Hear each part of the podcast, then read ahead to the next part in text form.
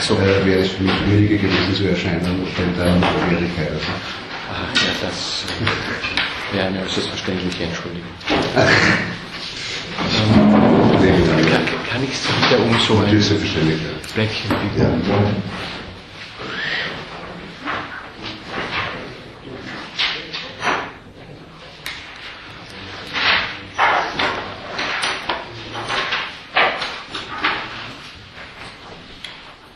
So, ich begrüße Sie zu diesem zweiten Blocktag im Rahmen dieses Pro-Seminars Platon. Timaios in diesem Semester wird ganz kurz uns zuerst erinnern, was wir beim ersten Blocktag gemacht haben. Also ihr versucht Ihnen im Vorblick einiges oder wenig an Hintergrundinformationen zu geben, wenn ich da nur die ein, zwei allerwichtigsten Punkte zu erinnern versuche, die wir heute, so denke ich, auch in der Interpretation brauchen werden. Zum einen zunächst mal der Rückblick auf einiges Pythagoreisches. Und das scheint mir wirklich sehr wichtig zu sein. Wir werden es im Einzelnen sehen, wie Ihnen das erscheint, ob Sie, also eher, was ja manche Interpreten auch meinen, die ständigen Bezüge auf den Pythagoreismus für übertrieben halten. Ich denke, dass man den Timaeus insgesamt doch als ein zumindest sehr stark pythagoreisch orientiertes Werk lesen muss. Da habe ich Ihnen einiges an Informationen zu geben. Versuche die allerwichtigsten Punkte. Grundlegendste Bestimmung natürlich des Pythagoreismus ist die Zahl bzw. Zahl- und Zahlverhältnisse.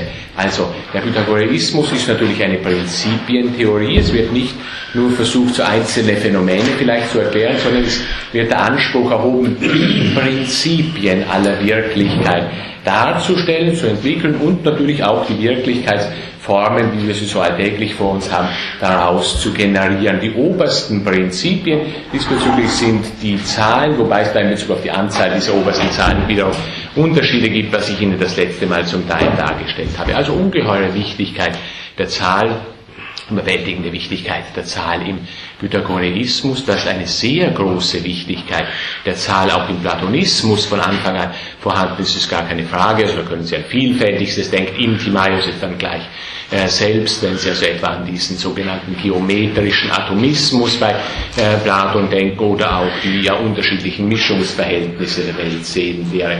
Und dergleichen aber auch sonst, natürlich im sonstigen platonischen Werk, wenn Sie in andere Dialoge reindenken, große Wichtigkeit der Zahl, denken wir vielleicht nur beispielsweise an diese so ungeheuer schwierige zum Teil auch nur als einfach, äh, wie soll ich sagen, komödiantisch zu verstehende äh, Bestimmung der Hochzeitszahl in der Politeia, also doch von erheblicher Wichtigkeit, was das Verhältnis des besten Staates zu den eben schlechten Staatsformen angeht.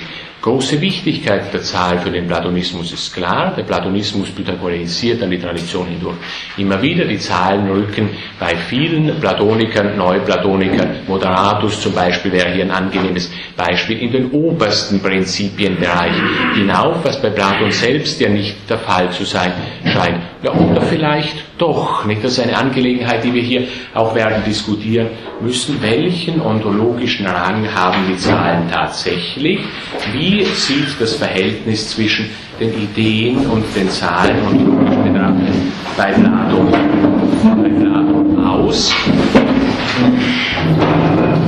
Allerletzte Bemerkung dazu vielleicht immer ganz bequem, natürlich, wie in allen anderen systematischen Feldern bei Platon, so auch diesbezüglich auf seinen größten Schüler hinzublicken. Aristoteles hat jedenfalls in manchen Interpretationen Platons sogar die Auffassung vertreten, ja, die platonischen Ideen, sie sind in Wirklichkeit ontologisch so einzuschätzen wie die pythagoreischen Zahlen. Nicht Spitzenstück diesbezüglich natürlich Metaphysik Zeta, wenn Sie da vor allem in die Kapitel 6, 13 und 14 nebenbei mal hineinschauen. Also natürlich ein Unterschied zwischen Zahlen und Ideen. Nur nach Aristoteles ist es so, dass die Ideen, so wie Platon sie auffasst, letztlich nicht über die Zahlen der Pythagoreer hinausgekommen sind.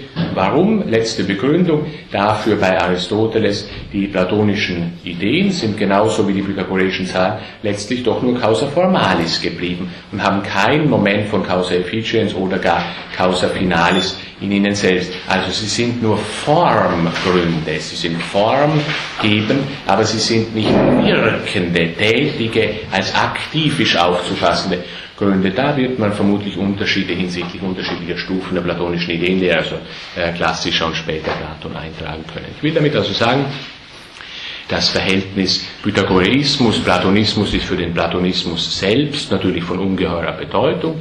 Geht Platon mit seiner Ideenlehre wirklich grundlegend, metaphysisch grundlegend über die pythagoreische Zahlenlehre hinaus? Es genügt ja nicht einfach statt Zahlen Ideen zu sagen.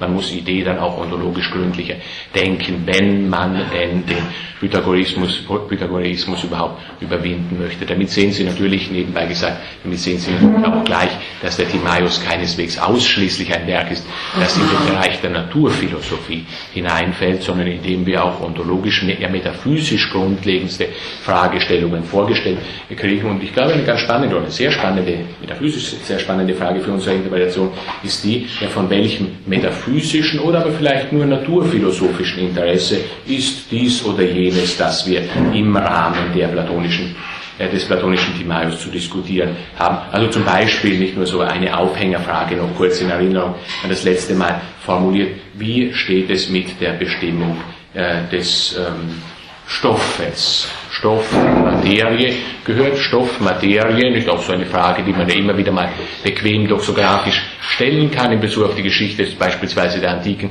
Philosophie. Überhaupt, gehört Stoff, Materie eigentlich in den Bereich der ersten Philosophie hinein oder nur in den Bereich der Naturphilosophie. Eine bekanntlich sehr schwierige Angelegenheit, beispielsweise im Aristotelismus, dann auch bei Plato nicht ganz einfach zu beantworten. Nur kurz nachdem Sie ein Großseminar erläutert hinzugesagt, also wenn ich sage, ist das eine metaphysische oder vielleicht nur eine naturphilosophische Bestimmung, Materie, Stoff, so muss man sich äh, so diese Frage beantworten zu können, das so vorstellen, wenn ich von Stoff oder Materie spreche, spreche ich dann über Seiendes als Seiendes, nicht? Dann wäre es eine metaphysische Frage, oder spreche ich über Seiendes als natürlich Seiendes im Unterschied zu anderen Seinsformen, die es dann abgetrennt davon auch noch geben kann, dann wäre es eine ausschließlich naturphilosophische äh, Frage, also Frage die Stellung, die ausschließlich in die Physik und nicht in die Metaphysik hineinfallen würde. Ja, wir hatten also zunächst mal diesen Rückblick oder das Reinnehmen eingerichtlicher Momente des Pythagoreismus. Bin jetzt also hier nur nochmal auf die Zahlentheorie ein wenig eingegangen. Gibt natürlich viele Dinge, die damit verknüpft sind, vor allem seelentheoretische äh, Dinge. Hier vielleicht nur diese beiden Momente nochmal erwähnt. Die Definition der Seele als Harmonie des Leibes. Viele, vor allem Anti-Aristoteliker, meinten dann später sagen zu können, in Wirklichkeit ist das ungefähr dasselbe wie dasjenige, was Aristoteles lehrt, wenn er die Seele äh, der Anima Beta 1 als Forma Corporis äh, interpretiert. Das ist sicherlich falsch. Wir werden aber gern, wenn man die Nahestellung zwischen Platon Pythagorismus äh, beachtet, uns die Frage stellen müssen, inwieweit ist tatsächlich auch bei Platon, wenn ich jetzt im Timaios, also naturphilosophisch betrachtet, die Seele vielleicht doch Harmonie des Leibes, was zunächst mal eine merkwürdige Fragestellung sein könnte, nachdem wir doch wissen, nicht doxografisch, Platons Phaidon ganz klare Kritik dieser, dieser pythagoreischen Auffassung. Die Seele, sie kann nicht Harmonie des Leibes sein, aus unterschiedlichen Gründen. Nicht? Wir könnten beispielsweise uns nie gegen irgendwelche körperliche Momente unsererseits wenden und ähnliches. Gerade wenn wir dann in den dritten Logos des in den dritten Redegang wird man sehen, dass so ganz absurd jedenfalls ist die leere Seele, ist Harmonie des Leibes auch nach Platon nicht. Allerdings, und das ist die entscheidende Restriktion, dann natürlich das gilt hinsichtlich der, wie sich Platon ja ausdrückt, sterblichen Teile der Seele und nicht hinsichtlich der Seele insgesamt. Ja, und natürlich zweiter Punkt in Bezug auf Seelenlehre, den ich noch kurz erwähne, die Reinkarnation, die Seelenwanderungsvorstellung, die wir im Pythagorismus auch drinnen haben. Auch da müssen wir sehen, inwieweit Platon daran perzipiert, das Verhältnis zwischen ja den Gestirnen und den Seelen, das uns ja gleich auch heute beschäftigen wird, könnte da interessant sein. Wir sind dann übergegangen und ich habe Ihnen dann noch einiges hintergrundmäßig in Bezug auf den Platonismus insgesamt gesagt. Na, es ist natürlich klar, Also jeder, der beginnt, diesen Dialog zu lesen, oder genauer gesagt, der beginnt, die Rede des Timaios hier zu lesen, sieht, dass Platon hier bereits sehr voraussetzungshaft spricht. So quasi wie nur erinnern, also unter Freunden sprechen, wo man im Wesentlichen schon weiß, welches Grundauffassungen der anderen sind, nimmt der grundlegende Momente der Ideenlehre gleich zu Beginn dieser Rede herein. Von daher also die Wichtigkeit, dass ich Ihnen hier einiges hintergrundmäßig zu der sogenannten platonischen Zwei-Welten-Lehre mitgeteilt habe, also welche sind die wichtigen Unterschiede zwischen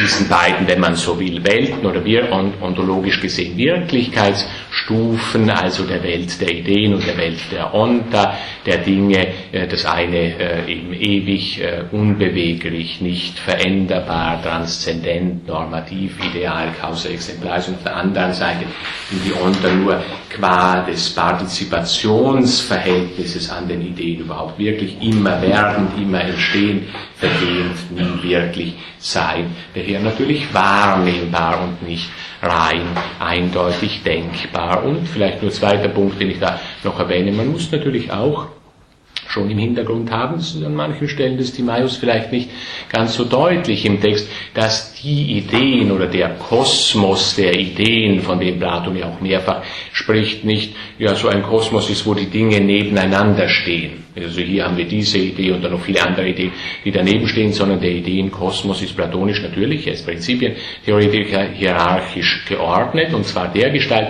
dass letztlich alles, er ist auch Monotheist, dass letztlich alles auf eine oberste Idee zurückgeht, diese oberste Idee, welche die Idee des Guten ist, die unterschiedlichen Funktionen und Tätigkeitsweisen der Idee des Guten, die ich Ihnen da das letzte Mal auch genannt habe, Idee des Guten, also sowohl Erkenntnis wie Seinsgrund, beides in doppelter Weise, also jeweils Subjekt wie Objekt bezüglich, die Idee des Guten ermöglicht die Erkenntnis von Seiten des Subjekts, also gibt Erkenntnisfähigkeit, auf der anderen Seite macht sie auch die Objekte, die Gegenstände äh, erkennbar und äh, dann eben auch seinsmäßig natürlich Seinsgrund, sowohl das Sein des Subjekts wie des Objekts zur Erkenntnis begründen. Und dann natürlich noch letzter Punkt diesbezüglich die Wichtigkeit der Transzendenz der Idee des Guten auch im Verhältnis zu anderen Ideen. Natürlich, wenn die Idee des Guten allererst ja, Sein und Wesen konstituierend ist, kann sie nicht einfach eine Idee in Galio sein,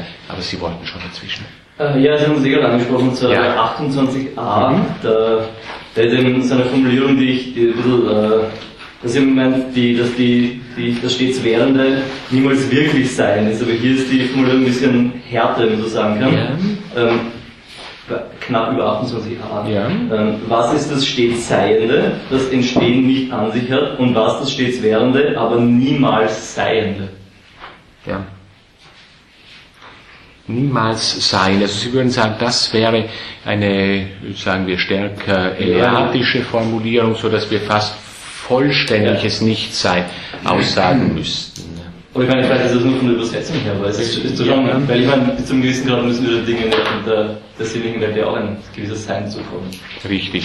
Und das ist ja mit Sicherheit auch eine, eines der Motive des Platonismus, jetzt im Unterschied zunächst mal zum Eleatismus. Nicht? Deswegen sage ich jetzt auch gleich, als Sie da von Hertha gesprochen haben, vielleicht Hertha im eleatischen Sinne, so dass wir also sagen, also der Sinnenwelt, der kommt überhaupt kein Sein zu, ist vollständig nicht sein. Weder Pluralität, wenn wir Zenon kurz fassen, weder Pluralität noch Bewegung gibt es, und zwar aus Widerspruchsfreiheitsgründen heraus, weil Pluralität und Bewegung Widerspruch, nämlich die Existenz von Negativen implizieren. Eben deswegen ist es so, dass uns die Sinneswahrnehmung ja vollständig in die Irre führt, indem sie uns immer Nichtseindes qua Seiendes vorstellt. Jetzt ist es natürlich so, also ich will jetzt da nicht allzu wortreich zu sein, aber es ist natürlich so, dass Platon Parmenides als seinen Vater bezeichnet. Also er kommt auf jeden, im metaphorischen Sinne versteht sich, also er kommt natürlich von, auch vom Eleatismus her. Nur versucht er doch sicher, und ich glaube, so wie Sie es formuliert haben, versucht er doch sicher im Verhältnis zum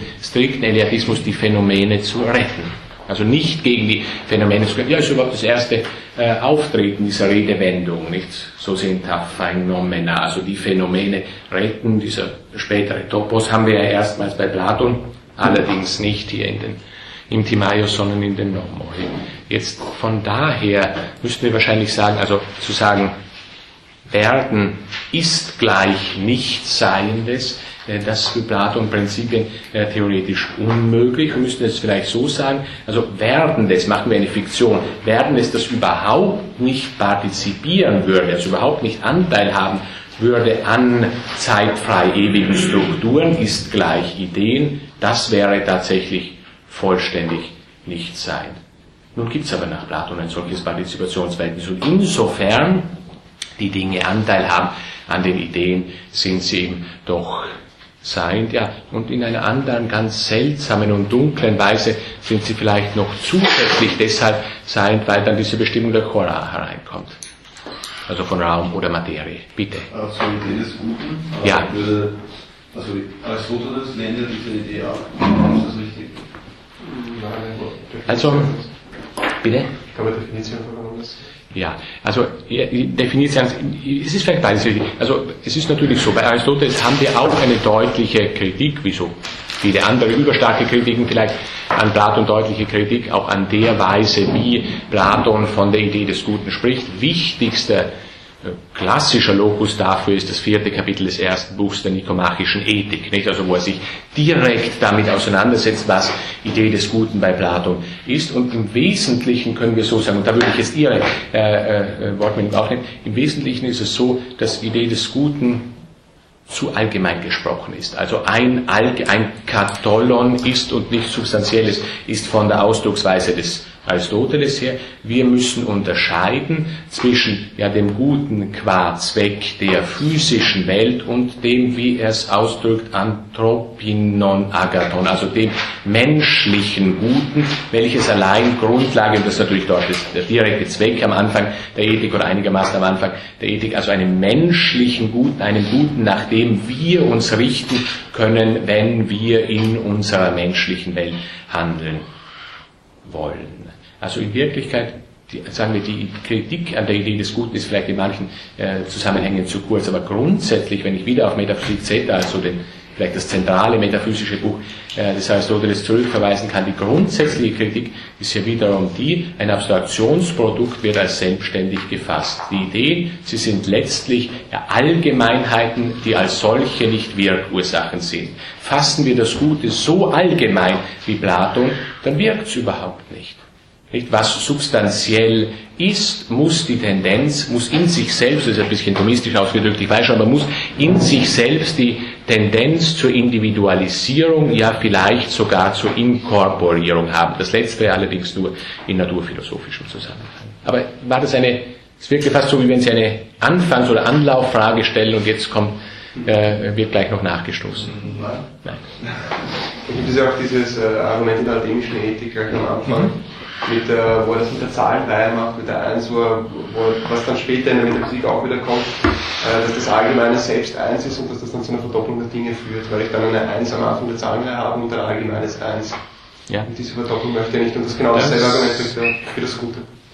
Da haben Sie ja recht. Also in Bezug auf die Idee des Guten bringt er natürlich etliche äh, Argumente da und unter anderem auch dieses, wenn wir es formal ausdrücken, können wir vielleicht sagen, das ist eben auch eine Form des Tritos Anthropos Argumentes. Also eine Form dieses, ich weiß nicht, ob Ihnen diese Wendung bekannt ist, also häufige Wendung bei Aristoteles dann und ja, zum Teil vielleicht auch bei Platon selbst eingedrungen von Aristoteles her, vor allem Dialog beim ist der dritte Mensch, nicht? Also so ein stehendes Argument bei dem aristotelischen Argumentationsarsenal gegen Platon, der dritte Mensch. Das bedeutet also, wir haben bei Platon die Welten, Ideenwelt und Dingwelt, so weitgehend, so scheint es, nebeneinander als zwei Welten, dass wir sagen müssen, ja, um beurteilen zu können, zum Beispiel, dass die Idee des Guten und dieses einzelne Gute da beide sich auf dasselbe, nämlich Gutes beziehen, brauche ich wiederum ein drittes vorhergehendes Beurteilungskriterium. Klar, das ist nur dann natürlich ein richtiges Argument,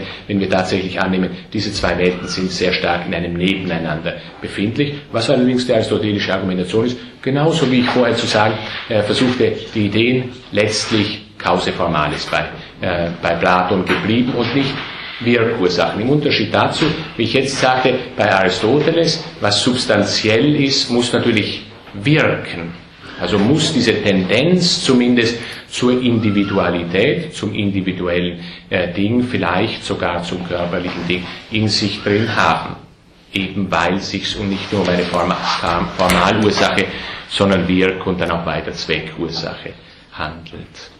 Ja, damit bin ich eigentlich am Ende angelangt äh, in Bezug auf diese kurzen Wiederholungen einiger ganz grundlegende Dinge, die ich Ihnen zu sagen versuchte, das letzte Mal in der ersten Hälfte äh, der Lehrveranstaltungseinheit. Wir sind dann äh, zum Text gekommen und haben uns zunächst mal mit den einleitenden Dingen äh, beschäftigt. Auf das verweise ich oder ich frage Sie diesbezüglich. Gibt es irgendwelche Dinge, die jemand von Ihnen noch diskutieren möchte im Anhang an das letzte Mal oder vielleicht aus inzwischen erfolgter Lektüre heraus auch, was die einleitenden Dinge angeht, also dieser dialogische Teil, alles das, was wir in dem Text haben, was es seitenmäßig eigentlich gar nicht so wenig ist.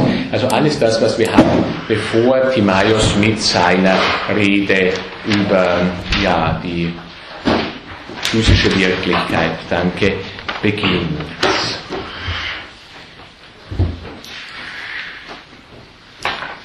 Ja, wenn das nicht der Fall ist, gehen wir in die gehen wir zur Rede des Timaios äh, über, die also auf 27c äh, beginnt. In die ersten Abschnitte sind wir da das letzte Mal ja äh, hineingegangen. Wir versuchen die äh, kurz zu erinnern. Gibt es jemanden äh, von Ihnen, der vielleicht sagen kann äh, oder sagen möchte, was äh, uns Timaios am Beginn seiner Rede hier mitteilt? Gibt es da noch irgendwas Wichtiges über das hinaus, was wir, was wir jetzt ohnehin zum Teil im Gespräch uns wiederum erarbeitet haben zu diesen ja, grundlegenden Einsatzbestimmungen, mit denen er so hier einsetzt auf 27, auf 28, das Seiende, das Werdende, entsprechende Zuordnungen, Denken, Sinneswahrnehmung, dergleichen, die hier erfolgen.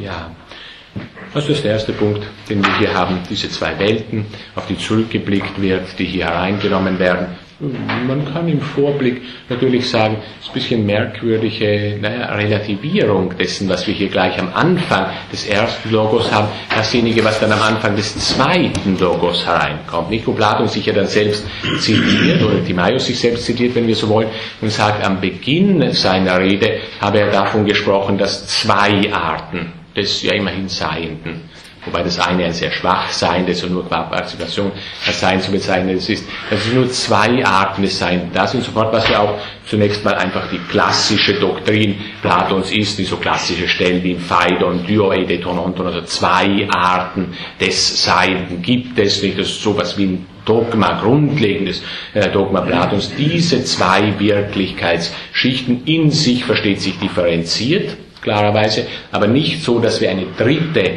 Gattung noch daneben setzen könnten. Und am Beginn des zweiten Logos wird er genau dieses aufnehmen und sagen, ja, und jetzt brauchen wir doch so etwas wie eine dritte Gattung. Da muss man sich dann natürlich die Frage stellen, ja, warum brauchen wir diese dritte Gattung? Ich will damit sagen, wenn wir jetzt den kompletten ersten Redegang heute, wie ich doch hoffe, durchgehen werden, müssen wir also beachten, für alles das, was er jetzt hier in dem ersten Redegang darstellt, genügt es zu sagen, wir haben diese zwei grundlegenden Wirklichkeitsschichten, Ideen und an Ideen partizipierende Dinge. Wir brauchen dann nicht dasjenige, was er dann als dritte Gattung unter unterschiedlichen Titeln, also Hora, Ekmageon und ähnliches, einführen wird. Und äh, da kommt ja immerhin ziemlich viel in diesem ersten Redegang. Aber Sie wollten vorher. Ja, ich wollte fragen, ich weiß nicht genau, wie das formulieren soll, aber ich schon rauskommen. Und zwar bei, bei Aristoteles gibt es äh, über Entstehen und Vergehen. Da schreibt ja. das Werden, dass das Werden eine Veränderung kriegt, aber kein Entstehen hat.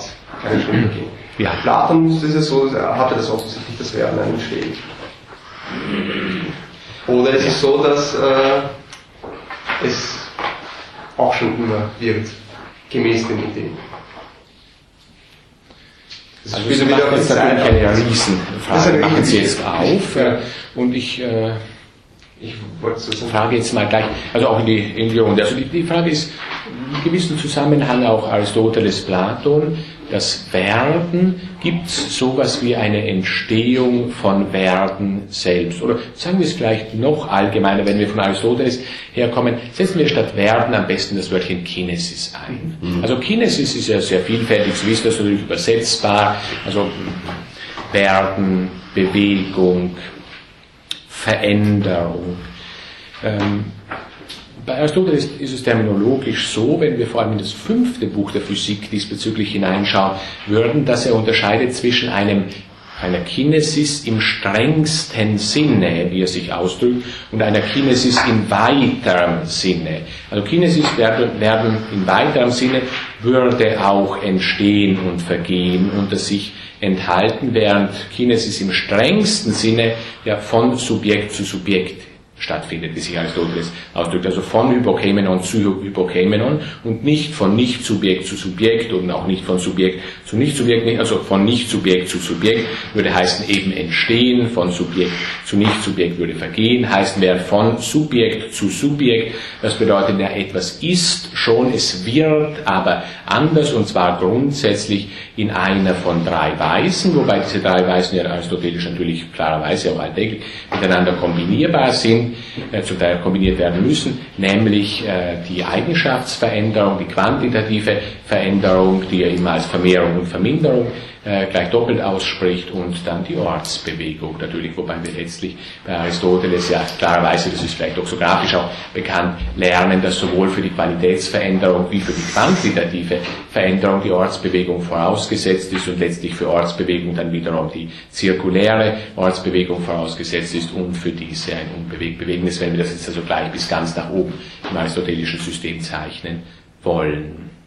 Jetzt äh, ist also die Frage diejenige bestimmter gewesen nach diesen mehr terminologischen Dingen, damit wir das also auch gleich, äh, allerdings auch metaphysischen Dingen, nachdem wir das gleich da auch einordnen können, gibt es sowas wie ein Entstehen von Werden selbst. Also man muss hier unterscheiden, nicht die Frage, gibt es sowas wie Entstehen überhaupt, ist ja für sich genommen mal schon eine Frage, die schwierig genug ist. Also kann man ernsthaft überhaupt von Entstehen und Vergehen sprechen. Nicht die Eleaten würden hier natürlich sofort Einspruch erheben und sagen, also sowas ist widersprüchlich von Entstehen und Vergehen zu sprechen. Irgendwo in Entstehens- und Vergehensprozess müssen wir Einheit von Sein und Nichts haben. Ansonsten wird eben nichts oder, oder verschwindet eben auch nichts.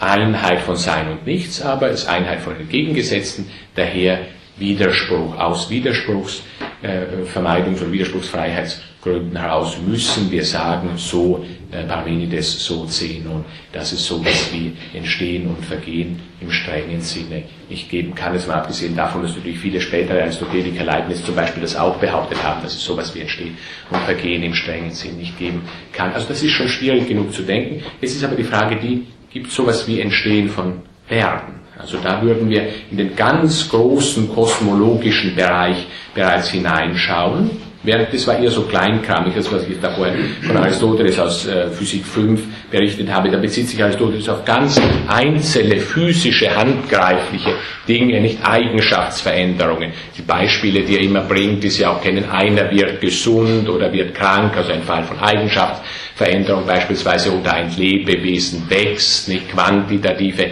Veränderung, wie kann so etwas gedacht werden und ähnliches.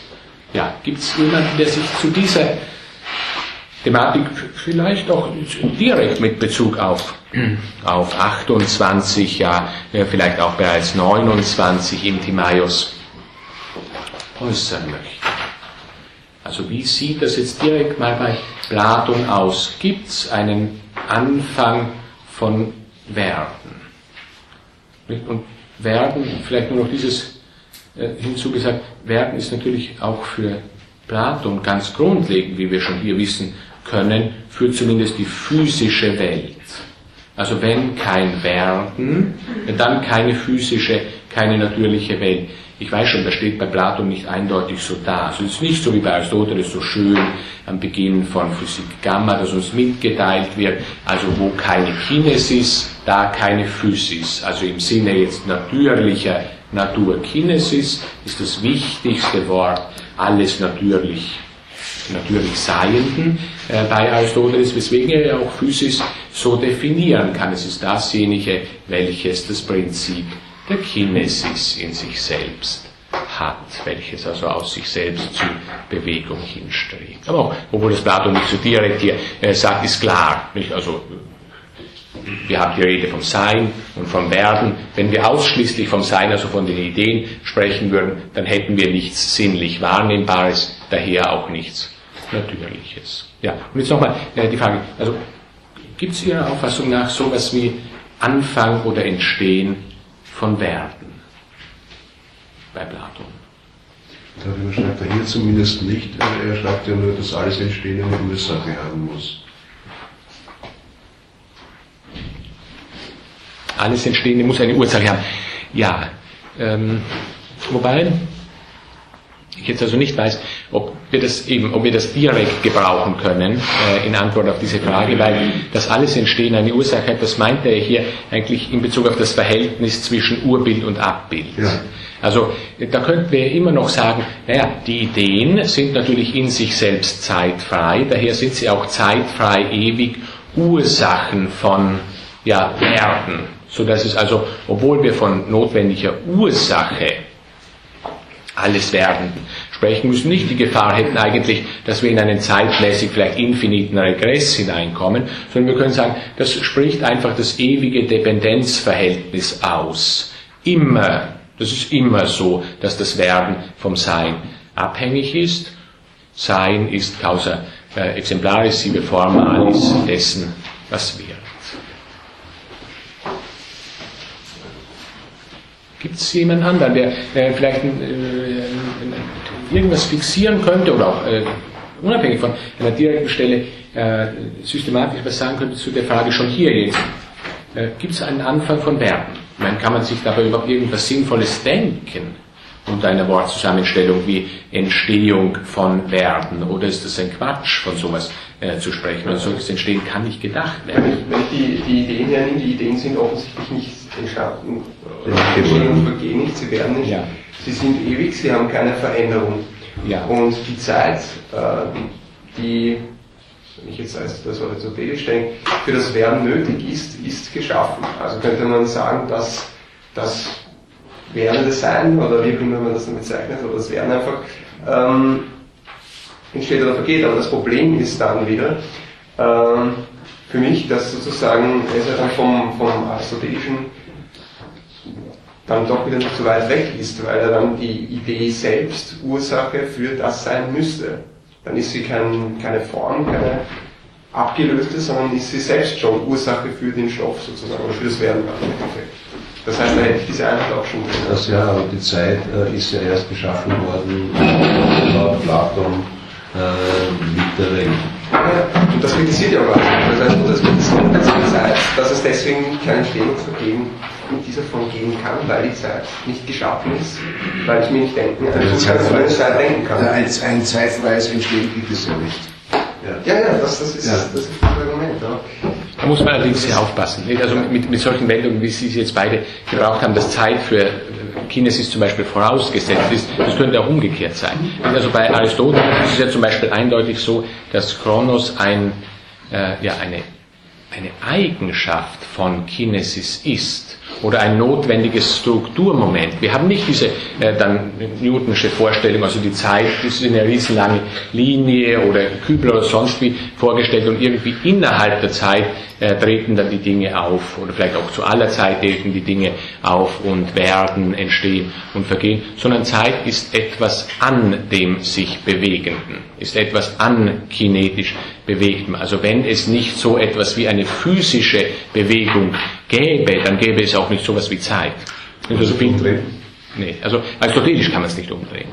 Neuzeitlich ist es natürlich umgedreht und das ist eine, ist natürlich eine Riesendiskussionssache, muss man jetzt nicht den Darwinismus oder sonstiges reinbringen, aber ist natürlich eine Riesendiskussion zwischen der alten, wenn wir so wollen, und der modernen Naturphilosophie.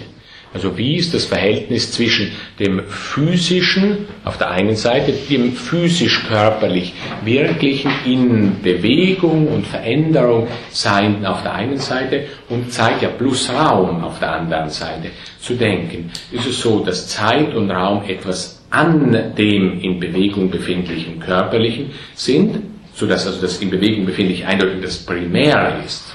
Also was aristotelisch vor allem natürlich Physik Delta ja ganz eindeutig ist, sowohl in Bezug auf Zeit wie auf Raum, muss auch bei ihm so sein, systematisch, oder ist es umgekehrt so, dass wir zuerst schon diese riesigen, der Neuzeit natürlich geometrisch konzipierten Newton, Galilei, Descartes Vorstellungen von Raum und Zeit haben, das muss mal schon da sein, ist gewissermaßen ontologisch primär, und da drin findet dann Bewegung statt, im Raum, äh, der das Primäre ist und in der Zeit ebenso primär ist im Verhältnis zu dem in Bewegung befindlichen. Äh, letzte Quelle, auf die man diesen großen Unterschied zurückführen muss, also da muss man jetzt vorsichtig sein, jedenfalls diesen großen Unterschied in Bezug auf Aristoteles zurückführen führen muss. Bei Platon werden wir gleich noch weiter dazu sprechen müssen, ist die Frage nach dem Verhältnis zwischen Physik und Mathematik. Aristotelisch ist die Sache ganz eindeutig. Die Physik ist der Mathematik vorgeordnet.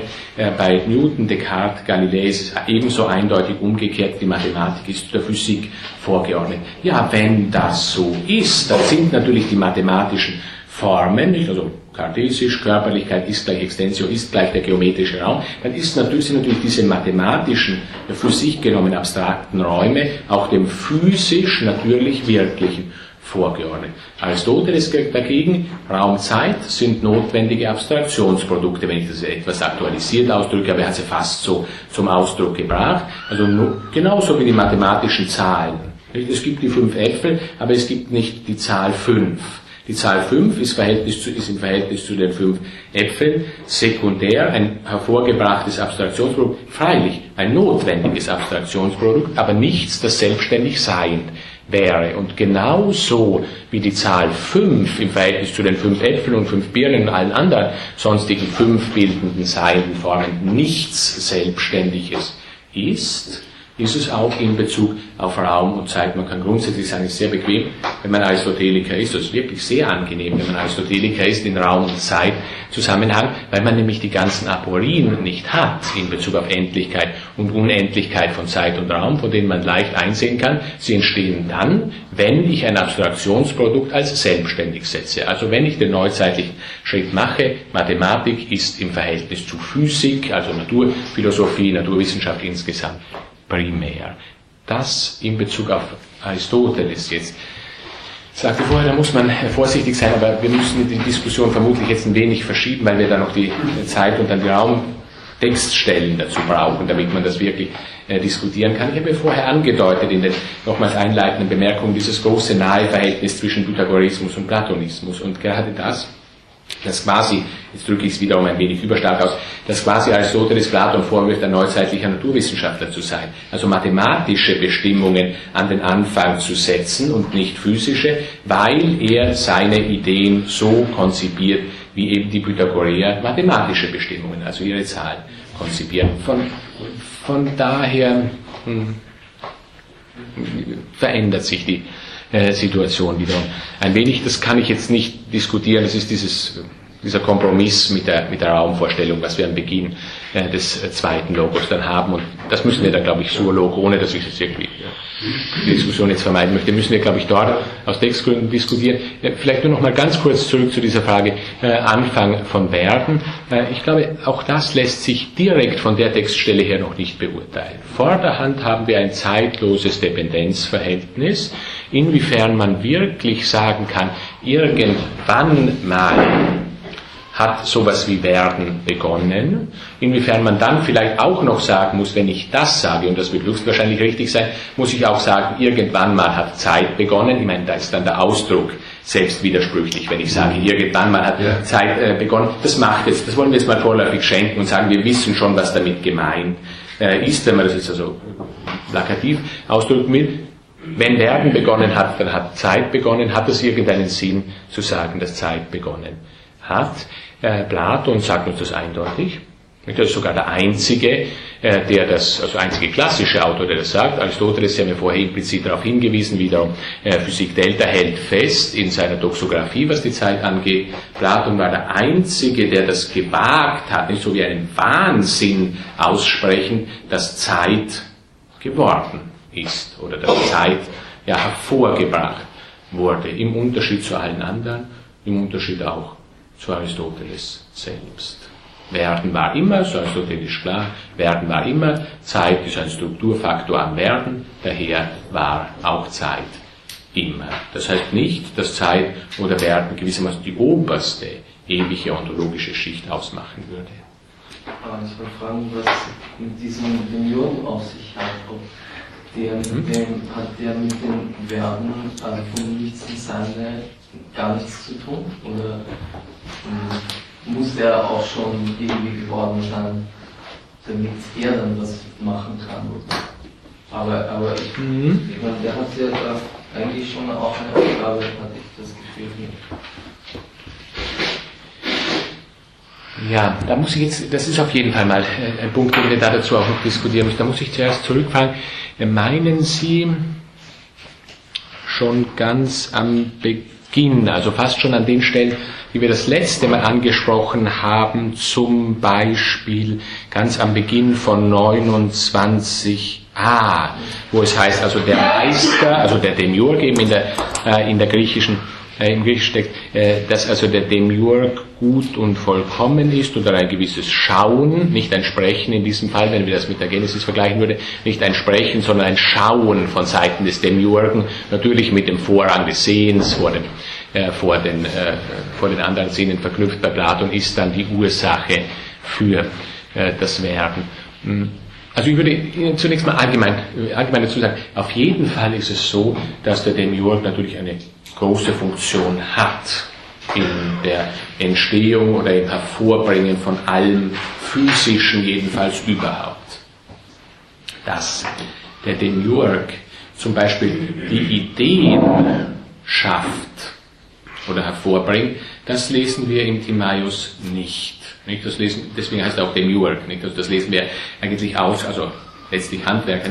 Äh, das lesen wir eigentlich ausschließlich, wenn ich mich nicht irre, im zehnten Buch der Politeia, das eben auch Phyturgos ist, also auch mhm. Wesensbildner ist und nicht nur, ja, wie es dann eben so in traditionellen Übersetzungen meistens heißt, Werkbildner, nicht, also schon nach Ideen schauend und nach diesen dann was hervorbringt. Hat auf jeden Fall mal eine ganz wichtige Funktion. Er erscheint wenn wir so wollen, zunächst mal die Stelle einfach der Causa efficiens und vielleicht auch der Causa finalis einzunehmen, wenn wir es auf die aristotelische Vier-Ursachen-Lehre hinbringen wollen. Die Ideen sind die Formen, nach denen alles gestaltet wird. Jetzt die Formen für sich sind nicht tätig, da muss dann auch noch ein tätiges da sein, das dieses eben umsetzt und tatsächlich nach den Formen was hervorbringt. Das wäre der Demiurg zugleich, also insofern ist er Causa efficiens. Und auf der anderen Seite ist es auch so, dass er natürlich eben gerade zum Beispiel in dieser Wendung, dass er also nach schönem, guten, vortrefflichen weil das eben seinem, seiner Physis entspricht, hinstrebt, also auf jeden Fall zweckbezüglich ist, klarerweise. Insofern auch als Finalursache aufgefasst werden kann. wenn wir das so interpretieren, könnten wir sagen, da hätten wir so gewissermaßen die aristotelische Vier-Ursachen-Lehre komplett. Wir haben zunächst mal die Idee nach Causa Formalis, wir haben den Demiurgen als Wirk- und als Zweckursache. Ja, und dann kommt natürlich noch, allerdings deutlich später, nämlich am Beginn des zweiten Logos, die Causa Materialis herein unter dem Titel äh, Chora. Ähm, Sie haben vorher jetzt auch noch angedeutet, wenn ich das recht äh, verstanden habe, äh, vielleicht ein Entstanden oder Gewordensein des Demiurgen selbst, oder habe ich das falsch gehört? Sie haben es, glaube ich, so ungefähr gesagt, muss der Demiurg auch schon entstanden ja, die Frage nach, sein? Die Frage nach dem Werden setzt die erst dann an, wenn wir von dem physischen Sein reden, oder ja. setzt die schon vorher, vorher an? Wie sind die Ideen geworden oder wie ist der Demiurg geworden? Mhm. Also ich glaube, terminologisch müssten wir sagen, ähm, das Werden erst dort ansetzt, wo wir physisches Wirkliches haben. Also auch nach dieser Einteilung, die wir da vorher hatten. Also Werden mit, ja, eben physisch, mit sinnlich wahrnehmbar direkt zusammen. Also zumindest terminologisch müsste man sagen, zeitfreie Begründungsverhältnisse, wie innerhalb des Ideenkosmos, die würden wir dann terminologisch nicht als Werden fassen. Ich glaube, dass man also für Platon an der Stelle die Frage, ist der Demiurg geworden, eigentlich eindeutig mit Nein beantworten kann. Also aus terminologischen Gründen aus mit Sicherheit, nicht, weil er ja nichts äh, physisch Wirkliches ist, sondern physische Wirklichkeit hervorbringt. Ich glaube, aber auch das haben Sie, glaube ich, vorher äh, angezeigt. Äh, nein, mir kam so voll, äh, nein, aber ich, wenn das dann erledigt ist, möchte ich noch kurz zu diesem 29D und E. So.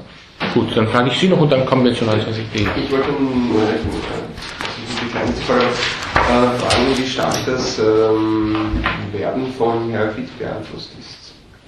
Ob es da Stellen vielleicht dazu gibt oder sowas. Weil Aristoteles sich da eher weniger dazu aus, er kritisiert ihn nicht wirklich, den Heraklit, aber er spricht sich auch, also beim Satz von Widerspruch denke ich da jetzt, da, wie stark das Werden sozusagen da Heraklit widersprüchlich beeinflusst ist. Also beim Platon. Wir müssen jetzt natürlich ein bisschen aufpassen, dass das Ganze nicht eine Aristoteles-Diskussion wird, so angenehm wie das auch wäre. Ähm, daher nur ganz kurz. Äh, letztlich ist es so, muss man sich gleich die Frage stellen, ob das auch für Platon gilt. Nach Aristoteles gehört eigentlich weder Parmenides noch Heraklit in die Naturphilosophie hinein, weil sie grundlegende Prinzipien bestreiten, die wir brauchen, wenn wir überhaupt Naturphilosophie betreiben wollen. Insofern glaube ich, dass es völlig äh, berechtigt und korrekt ist, äh, dass Aristoteles sich mit, also wenn wir bei Heraklit bleiben, sich mit Heraklit im Wesentlichen in der Metaphysik auseinandersetzt, nämlich vor allem natürlich äh, in, in Bugama, wo er direkt eben auch vom Widerspruchsprinzip handelt und diesbezüglich Heraklit zu widerlegen versucht, Heraklit als einen, ja, wir können sagen, vollständigen Relativisten darstellt. Heraklit und Protagoras haben sehr viel miteinander gemein oder Protagoras hat eigentlich nur Konsequenzen gezogen, die bei Heraklit schon angelegt waren. Wenn, jetzt plakativ gesprochen, quasi alles werden ist, also wenn wir ein kontinuierliches Fließen haben, überhaupt keine festen Punkte festhalten können, ja, dann, ähm, mit Plato gesprochen, wüssten wir nicht, wohin wir den Logos wenden sollten.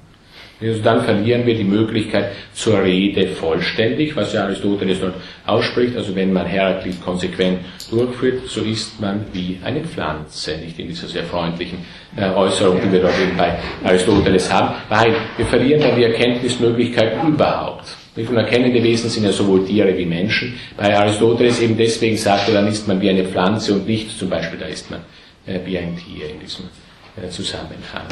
Ähm, jetzt ich frage Sie dann später noch was, aber das ist jetzt zu weit für. Gut, Sie fragen mir später was und wir gehen zu, bevor wir uns, ich glaube, machen wir so. Die Heraklit-Frage, Heraklit bei Platon, äh, diskutieren wir an einzelnen Stellen, wo es, äh, äh, wo das wirklich virulent wird. Ja, aber Sie hatten 29.de eine, ähm, ein Punkt. Ja, also auf das, was wir letztens eh schon, das längst schon fast breit besprochen nämlich diese etwas leidige Frage des, des Gutseins des Weltschöpfers. Und wie das jetzt zu verstehen, also im Sinne von reinem Gutsein äh, entsprechendes Wesens oder eben eine moralische Dimension bereits haben. Weil hier nämlich dann wieder bei 29e ähm, äh, der Ordner des Entstehens und so weiter. Er war gut, im Guten aber erwächst niemals und in keiner Beziehung Missgunst. Weil ja. Missgunst ist ja in diesem Sinne schon eine moralische. Das ist sicher richtig. Sicher richtig. Äh, ich dachte, dass Sie diese Stelle gleich zitieren würden, ist natürlich völlig berechtigt. Ja, grundsätzlich ist es sicherlich so, dass wir sagen müssen, ja, der Demiurg ist ein kosmogonisches Prinzip, also ein Prinzip, das eben den Kosmos, die physische Welt hervorbringt, insofern der physischen Welt vorgeordnet ist. Daher, wenn wir das traditionell ausdrücken, würde man zunächst mal sagen, es ist eine metaphysische Bestimmung. Genauso wie die Ideen für sich genommen metaphysische Bestimmungen sind, so eben auch der Demiurg, sodass also das Gutsein zunächst mal auch als eine metaphysische Bestimmung oder eine ontologische Bestimmung äh, aufzufassen wäre. Und dann untersuchen wir eben, was metaphysisch im Wörtchen gut gut drin liegt. Also zum Beispiel, wenn Platon recht hat und die, äh, die ganz, ganz vielen, die ihm diesbezüglich nachfolgten, wenn wir gut metaphysisch betrachten, so sehen wir da drin eine Selbstmitteilungstendenz. Nicht? Also ist noch nicht moralisch betrachtet. Also dasjenige, welches gut ist, das scheint da hier drin zu liegen, das ist ja ein solches, das nicht ausschließlich sein eigenes Sein äh, fixiert, sondern dieses mitteilt oder anderes hervorbringt die Emanationsbestimmung, nicht? Also diesbezüglich ja dann die berühmteste ist und die der Neuplatonismus immer und immer wieder wiederholt. Natürlich nicht nur die bekannten Neuplatoniker, sondern auch die Aristoteliker, die neuplatonischen partizipierten, Thomas von Aquin beispielsweise. Also das Gute ist sich selbst mitteilen, auch dort, wo es noch nicht um bestimmte theologische oder moralische Fragestellungen geht. Das scheint also ein zunächst mal eine metaphysische Bestimmung zu sein. Ich gebe Ihnen allerdings natürlich zu, gerade wenn wir dieses Beispiel hier nehmen, ja, so wie wir sagen, es scheint auch eine moralische Bestimmung bereits zu sein. Ich weiß allerdings nicht, aber da müssten wir vielleicht in der Folge ja zusehen, ob das irgendwie notwendig ist für die Argumentation. Also man könnte ja zunächst mal sagen, na so will er das jetzt hier mal zeigen, nicht? also mit Götter, mit mythologischer Gottesvorstellungskritik verknüpft, die Götter sind neidisch, das entspricht schon dem metaphysischen Wesen des Guten nicht, könnte man jetzt sagen. Das wäre dann quasi nur ein Einstieg, dieses äh, nicht neidisch sein, in etwas, was eigentlich zunächst mal metaphysisch äh, gemeint ist. Hm, jetzt von, von einer anderen Seite betrachtet, ähm, weil später wird das Gute, es wird extrem oft auch mit dem Schönen und mit dem Richtigen gemeinsam ja. Ja. ich meine, insofern er ja ähm, also so eine, eine Weltordnung aufzeigt, in der halt alles irgendwie zusammenspielt. Vielleicht ist es vermutlich hier einfach nur als etwas gemeint, was in sich, in sich richtig ist, in sich stimmig und wohlgeordnet. Mhm. Mhm.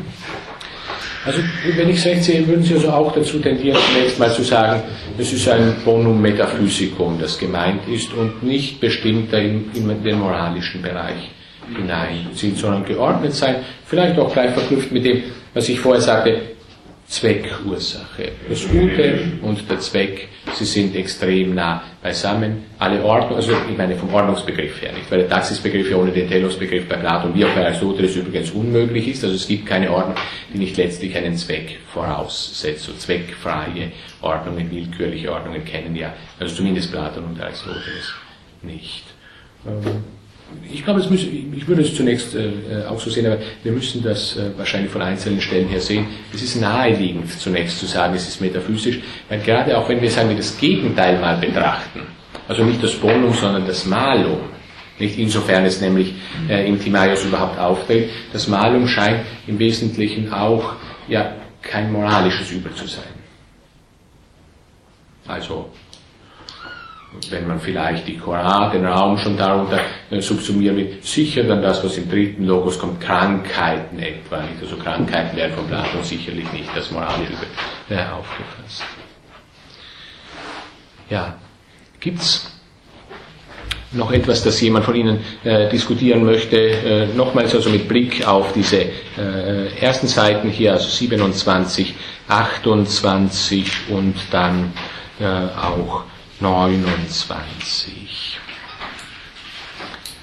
Dann äh, sehen wir vielleicht in 30 hinein. Auch diesbezüglich haben wir ja, das, äh, da haben wir begonnen, korrigieren Sie mich, wenn das äh, falsch ist, aber ich glaube, wir blieben äh, stehen das letzte Mal so ungefähr bei 30c. Oder sind wir schon etwas weiter äh, äh, gekommen? Also ich schließe daraus, dass Sie, äh, dass Sie sich nicht, wenn dass wir etwa bei 30c stehen äh, geblieben sind. Schauen wir so 30ab nochmal kurz hinein. Gibt es da was, das wir erinnern, äh, das wir nochmal vornehmen müssten?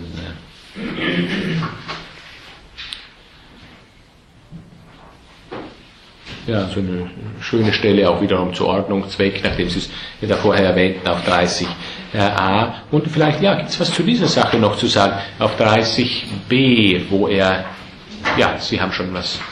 Ja, und zwar ähm, bei der Stelle von diesem Schlusse bewogen, verlieh er der Seele Vernunft und dem Körper die Seele und gestaltete daraus das Weltall äh, und so weiter. Ähm, ich frage mich, wie, wie das, das Begriff Weltall in dem Zusammenhang und auch im prinzipiellen Zusammenhang zu verstehen ist. Also ist das Weltall rein physisch sozusagen äh, das Universum oder der Himmel oder ist es eben das All der Welt, also das Alles der Welt im Sinne von Weltall in ihrer Totalität? Wie, ist es rein? Wie, wie unterscheidet sich das? Was heißt jetzt Weltall in seiner Totalität?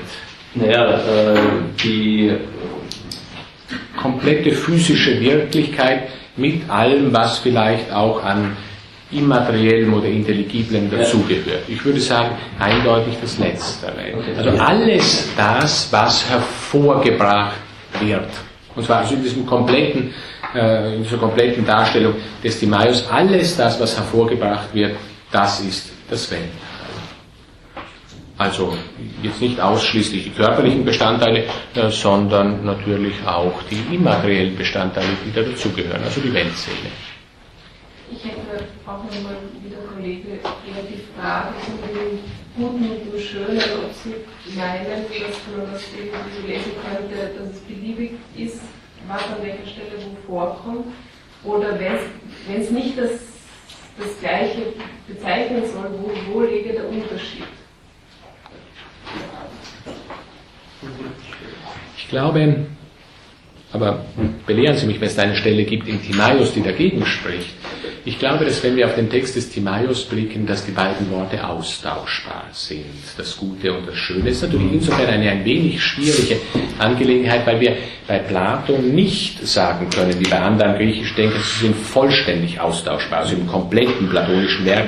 Dieses wäre ein Irrtum, und zwar vor allem oder vielleicht ausschließlich wäre es ein Irrtum, wenn wir hinblicken würden auf diese beiden ja berühmten Dialoge, die sich vor allem mit der Bestimmung des Schönen eben beschäftigen, nämlich auf den Phaedros und auf das Symposion. Da scheint die Sache ja anders zu sein. Da sind zwar Gutes und Schönes auch nicht zwei völlig getrennte Dinge, aber wir können uns fast, das jetzt ein bisschen voraussetzungsreich vielleicht ausgedrückt, aber wir können uns fast so ausdrücken wie das Schöne ist, sagen wir, der Stellvertreter der Ideenwelt in der sinnlich wahrnehmbaren Welt.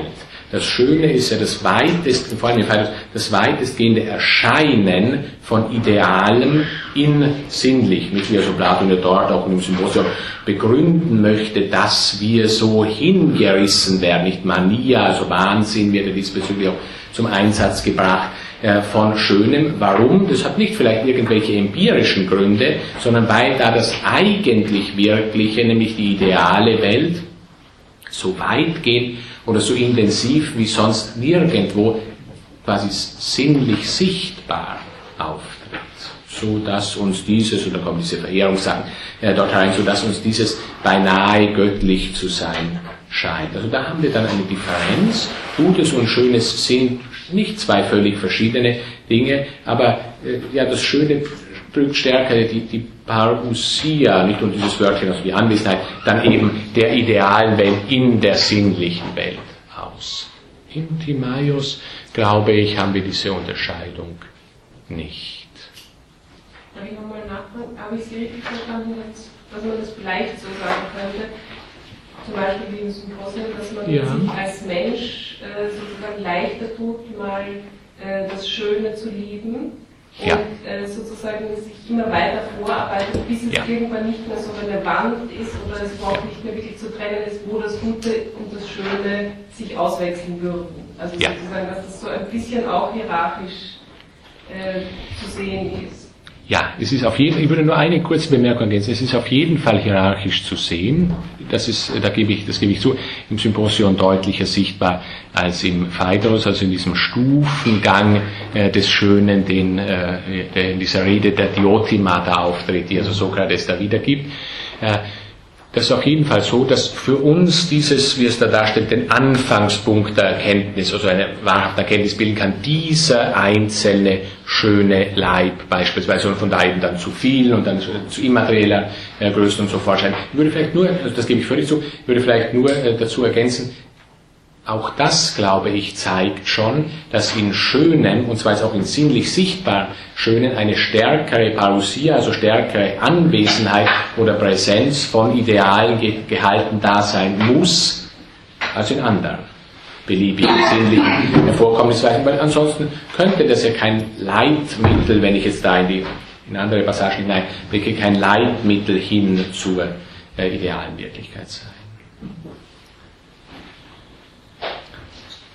Ja. Ganz kurz auch, wenn es ein bisschen nervig ist, nochmal auf dieses Wort der Missgunst zurückzukommen. Ja. ich würde einfach sagen, das ist äh, im Hinblick auf die weitere Argumentation einfach nicht sozusagen substanziell, also einfach, also jetzt nicht immer das zählt, einfach nicht, nicht wichtig oder einfach,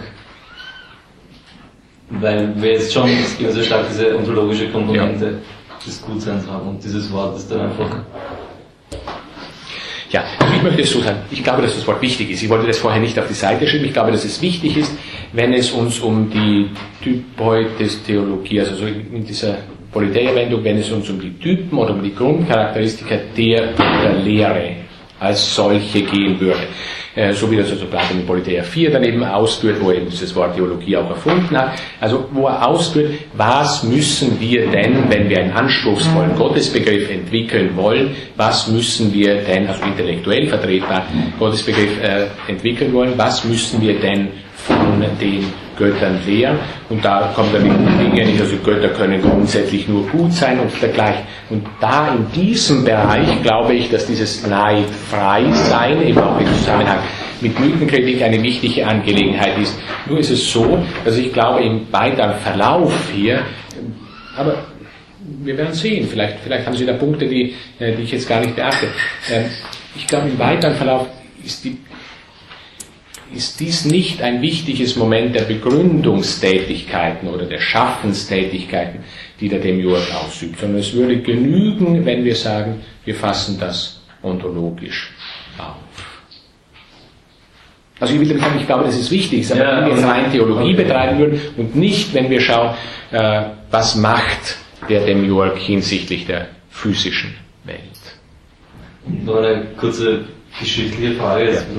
das zum Locker vielleicht. Äh, ähm, ich meine, er ist im weiteren Verlauf, äh, wird ja dann gewissermaßen behauptet, dass der Demiurg, wenn man so meinen möchte, halt die Idee des Guten, die Götter konstituiert. Und es wird so, es kommt in einer Begrifflichkeit daher, wie als wären das sozusagen schon nur auf einer höheren Ebene ähnliche Wesen. Also ich meine, natürlich ist es nicht so, aber sie werden halt schon im Gegensatz zu, zum Demiurgen sehr irgendwie auf einer Ebene heruntergestellt. Ja. Sie meinen die jungen Götter jetzt? Ja, genau. Ja.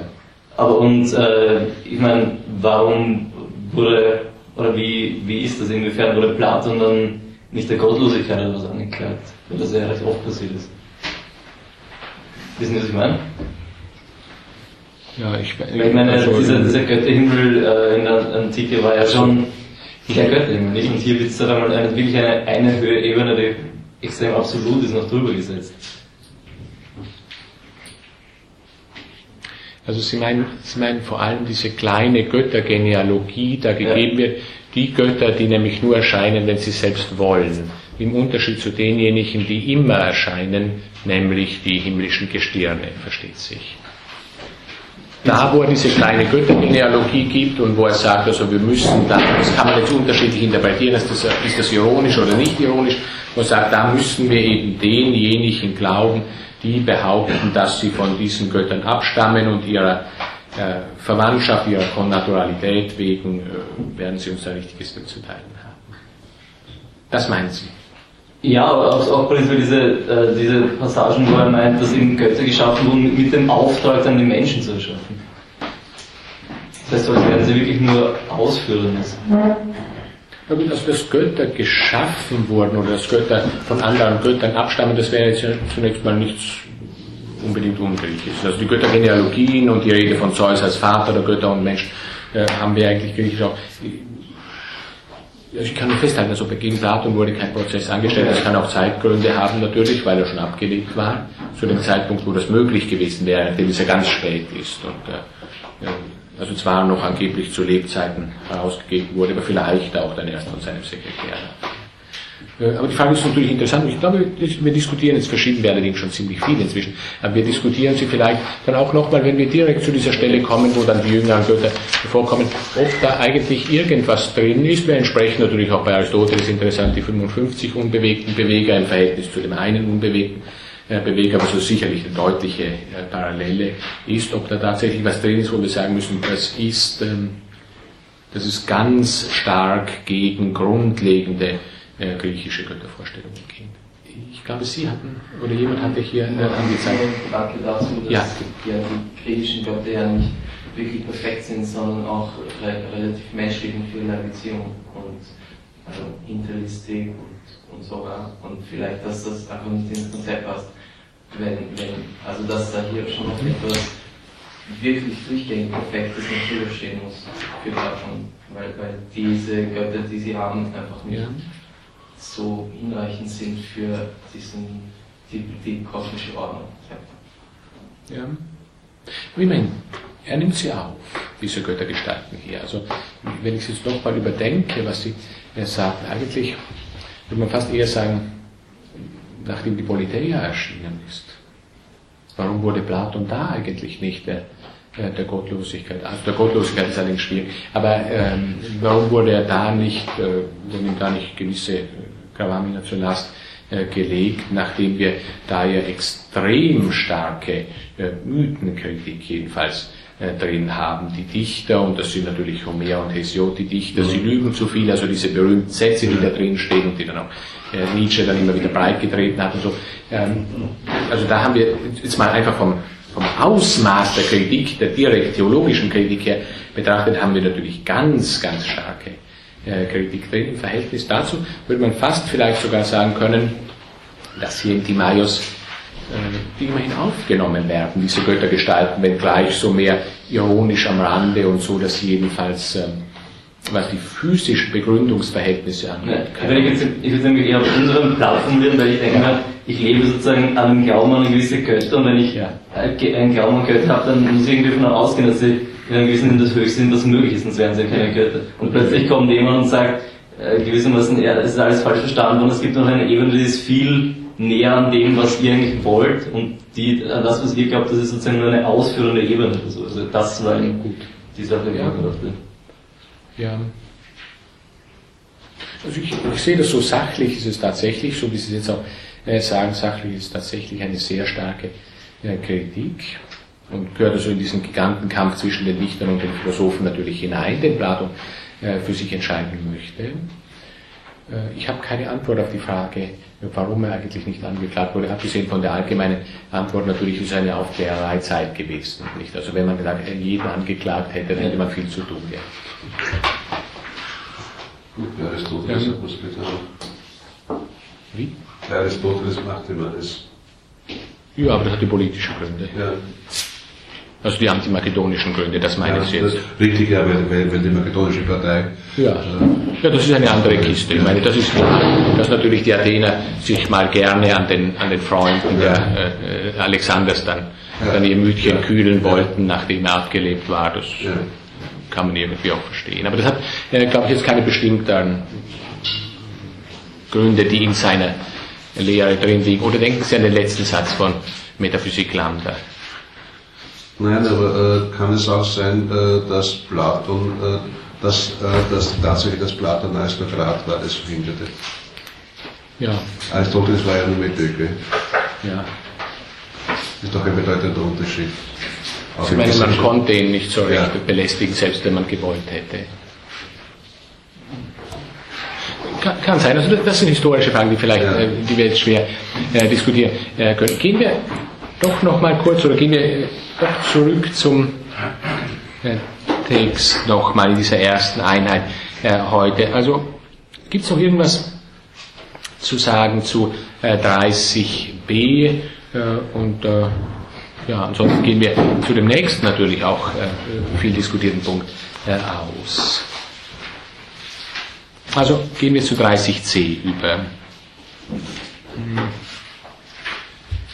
Welches, eine seltsame Frage, die sich äh, die Majus hier stellt, also welches lebendige Wesen, welches Zoon, äh, hat sich also der Meister zum, der Demiurg zum Vorbild äh, genommen, ähm, um eben das Weltall diesem ähnlich zu bilden. Wir wissen jetzt also bereits aus den bisherigen, das ist auf jeden Fall so, der Demiurg blickt in den Ideenbereich hinein.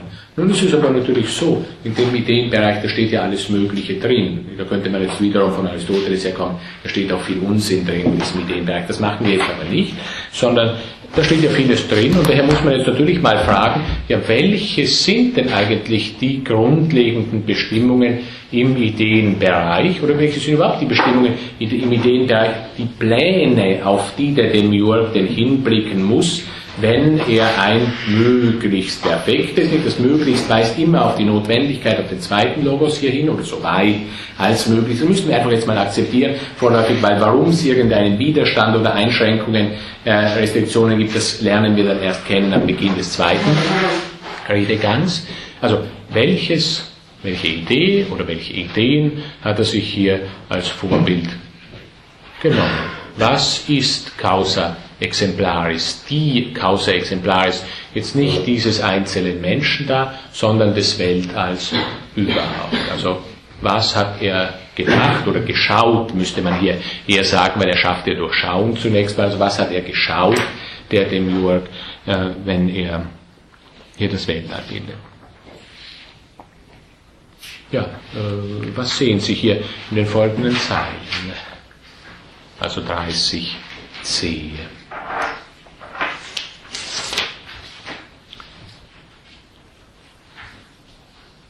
30c. also ganze Teile. Zunächst mal ein ganzes Teile. Äh, natürlich ein wichtiges Gedankenverhältnis für Platon, hat er allerdings nicht als ein grundlegendes Gedankenverhältnis erfunden, wenngleich das fast auf kategorialer Ebene zum Beispiel in Parmenides auftritt könnte man jetzt auch wiederum zurückverfolgen, noch in die, in die eine oder andere äh, vorsokratische Position, vielleicht in allen Zehnern hinein. Nehmen wir das jetzt mal so hin. Er bringt die Kategorie ganzes Teile hier herein und hält also fest, von allem, was zu den Teilen gehört, werden wir also dieses Vorbild äh, nichts in Vergleich bringen, weil das gleicht dem Unvollkommenen und kann eben deswegen nicht schön sein. Ja, also in dieser Zusammenhang ist wieder günstig in die Richtung sprechen, die wir vorher diskutiert hatten. Also das, das Unvollkommene, das kann nicht schön sein. Das, was nicht vollständig ist, was also nicht, ja, könnten wir gleich weiterziehen, was nicht selbstständig ist, was nicht seinen Zweck in sich hat. Ja, ähm, wie interpretieren Sie das? Was hat das für eine Bedeutung, wenn er sagt, also nicht nach Teilen? Muss man sich so vorstellen. Da gibt es einen Ideenkosmos und jetzt wäre es möglich gewesen, dass der Demiurg nur nach einigen Teilen, einigen Ideen, die da drin stehen, hinblickt und andere eben auf der Seite lässt. Oder er blickt zur höchsten Idee, zur Idee du du, die eigentlich ja. alles andere äh, auch einschließt. Ja, das muss er vermutlich sogar von vornherein machen, weil für ihn das Gute und das Vortreffliche ein Zweck ist. Und Sie würden sagen, und das finde ich eine sehr schöne Begründung, äh, Sie würden sagen, weil das so ist, also das wäre jetzt noch eine Begründung, weil das so ist, kann er nicht nur zu einem einzelnen Teil hinblicken, weil das würde quasi dann bedeuten, die Idee des Guten, die hat ja zum, ist vielleicht nicht allein Ursache aller Ideen. Während wenn er tatsächlich auf das Gute oder auf den Zweck blickt, dann blickt er zugleich auch auf alles andere. Weil wenn es nur das Gute im Singular oder ja. den Zweck gibt, dann ist alles Übrige eben Teil dieses Zwecks oder auf denselben hinführen. Also Mittel zum Zweck. Wenn wir den Zweck wollen, müssen wir auch die Mittel wollen. Äh, müssen wir jetzt eine Frage. Ähm, und zwar, ist die Anzahl der Ideen begrenzt oder unbegrenzt?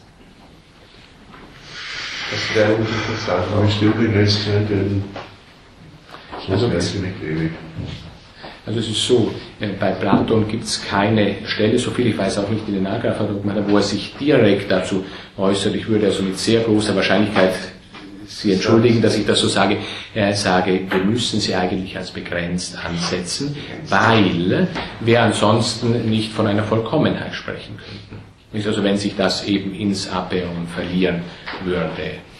Die Ideen. Also immer noch weitere mögliche Ideen. Ich würde sagen, erstens mal würde es Unvollkommenheit arguieren und zweitens, wenn man sich überhaupt überlegt, Sie sind sofort mit dem Widerspruch da, äh, zweitens würde es eigentlich, wenn ich es recht sehe, beinahe auch implizieren, dass wir nicht von einem Atomon Egos sprechen können bei Platon. Aber, Aber ist nicht eine Begrenzung, äh, eine Unvoll, schließt eine jede Begrenzung eine Unvollkommenheit in sich? Begrenztheit? Nein. Nein. Also ich sehe nicht, warum. Also ich würde vielmehr zunächst mal platonisch und aristotelisch natürlich viel stärker, aber ich würde sagen, auch platonisch ist es so, nein, es ist die Begrenztheit eigentlich keine Unvollkommenheit in sich schließend. Also wenn ich jetzt eindeutig zum Beispiel sage, irgendeine Idee bestimme, daher natürlich begrenze, also sagen wir zum Beispiel, nehmen wir natürlich ein hochstufiges Beispiel, ist immer bequemer, äh, nehmen wir so beispielsweise die Idee der Gerechtigkeit. Ich bestimme, begrenze dieselbe daher auch, also ich gebe den Horismus, eben die Grenze äh, da an und sage, die Idee der Gerechtigkeit ist, oder Gerechtigkeit ist dieses, dass ein jeder das Seine tut, einem jeden das Seine wird, also die Politeia-Definition von Gerechtigkeit, äh, so glaube ich nicht, dass da eine Unvollkommenheit zum Ausdruck gebracht ist. Grenzen heißt auch ausgrenzen. Ja, aber ist Ausgrenzen Unvollkommenheiten zeigend. Das Gute grenzt das Böse aus, aus. beispielsweise, zeigt das die Unvollkommenheit des Guten. Aber Sie, Sie wollten kurz, Sie sind gleich wieder am Drücker. Ja, ähm, vielleicht habe ich da was falsch verstanden. Es gibt ja diese eine Idee des Guten. Ja. Und äh, dann gibt es sozusagen diese vielen anderen Ideen so wie ich das verstanden habe, ist es nicht so, dass diese anderen Ideen, dass man sich die unbedingt so wie kleinere Teile des oben enthaltenen da also äh, vorstellen muss, sondern dass ja diese, diese Vollkommenheit dieser einen Idee ja in diesen vielen Ideen auch drinnen ist. Das, also kann man sich das ja. auch so vorstellen, dass diese einzelnen, ich sage es mal vorsichtig, ausformulierten Ideen, ja vielen, ähm, trotzdem die Schlüssigkeit, also dieses Vollkommene dieser einen Idee, auf die sie vielleicht alle zurückzuführen ist, mehr so wie eine Grundeigenschaft ist. Nicht, mhm. nicht dass die vielen Ideen kleine Teile der großen guten Idee ist, weil dann wäre dieser Widerspruch nicht und auch nicht so wesentlich, ob jetzt nur auf diese, auf diese, auf eine oder drei oder zehn äh, dieser unteren Ideen oder dieser Teilideen schaut, weil wenn er auf die, auf die Idee schauen kann, sieht er ja das Konzept, die, die Idee ja auch in den anderen Ideen. Und dann ist es letztlich nicht so wesentlich, ob es jetzt die, die Idee des, ähm, des Guten, des Schönen, des Moralischen ist, weil das Konzept ja drunter das gleiche wäre. Dann wäre es von meiner Warte nicht, nicht widersprüchlich. Ich weiß nicht, ob ich Sie ganz verstanden habe. Also Sie sagen, glaube ich, das Verhältnis ganzes Teile ist gar nicht so recht anwendbar auf den Ideenkosmos. Und zwar deshalb, äh, aber da bin ich nicht sicher, ob ich Sie verstanden habe, weil ganzes Teil stärkere Abtrennbarkeit der Teile vom Ganzen bedeuten würde. Und Sie sind mehr von einem so Inhärenzverhältnis ausgegangen. Ja. Da glaube ich, kann man von Platon äh, her auf jeden Fall dazu klatschen, wenn wir uns grundsätzlich, wenn wir das also logisch äh, betrachten würden, das Verhältnis zwischen dem Allgemeinen und dem Besonderen ja immer quasi die Exemplifikation dafür das Verhältnis zwischen Genus und Spezies, also zwischen Gattung und Art, ist ja bei Platon grundsätzlich so, die Arten sind in der Gattung enthalten und stehen nicht unter ihr. Also ein Inherenz- und kein Subsumptionsverhältnis, das ist zwar schwierig in manchen äh, Zusammenhängen, ist ja auch von Aristoteles kritisiert worden, wenngleich er auch partizipiert an dieser äh, Vorstellung, aber dass wir hier viel stärker die Inherenzvorstellung haben und dass Sie natürlich auch recht haben, es ist ja so, die Idee des Guten, er konstituiert die übrigen Ideen und ist daher in den übrigen Ideen mit enthalten. Und insofern könnte man vielleicht wirklich sagen, äh, das Verhältnis ganzes Teile äh, ist gar nicht recht anwendbar. Und es scheint ja auch so zu sein, dass, Aristoteles, dass Platon sie stark zurückweist. Also zumindest mal in Bezug auf die Teile. Es kann nicht sein, dass wir nur nach einzelnen Teilen blicken. Äh, ja, wenn aber auf das Ganze, naja, dann natürlich auch auf alles, was drin enthalten ist. Also was wir dann vielleicht nicht Teile nennen wollen. Hm. Vielleicht nochmal ganz kurz ja, zurück zu dieser Frage.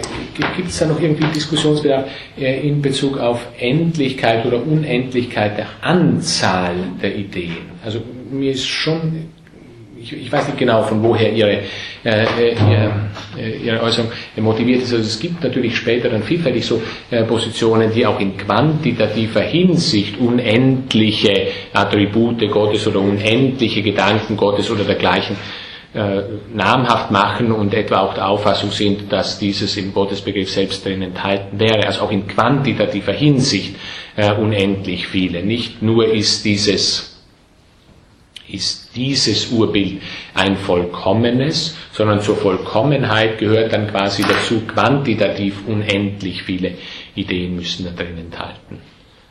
Ihrem eh. Mhm.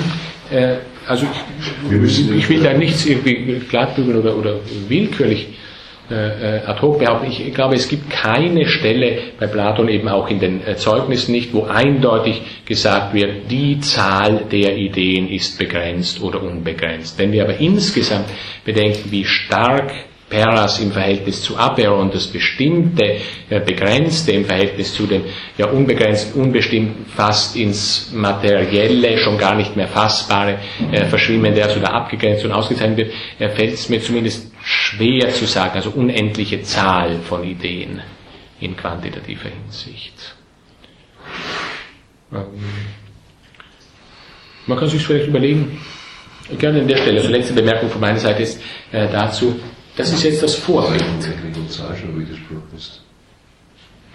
Nein, aber das ist zahlweise ist nicht. In der unendlichen Zahl.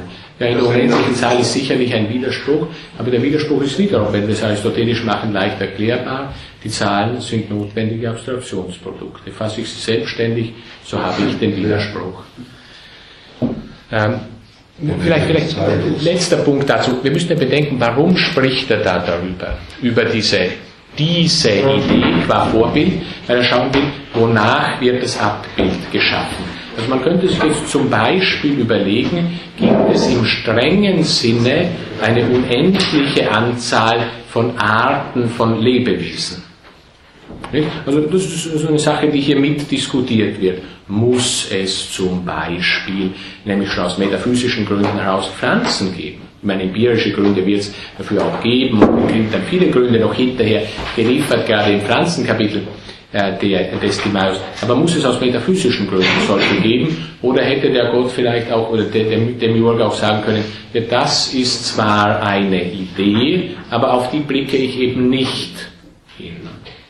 So, und jetzt sage ich, wenn also da tatsächlich im strengen Sinn unendlich viele Ideen drin waren, glaube ich fast, dass man schließen muss, dann gibt es unendlich viele Arten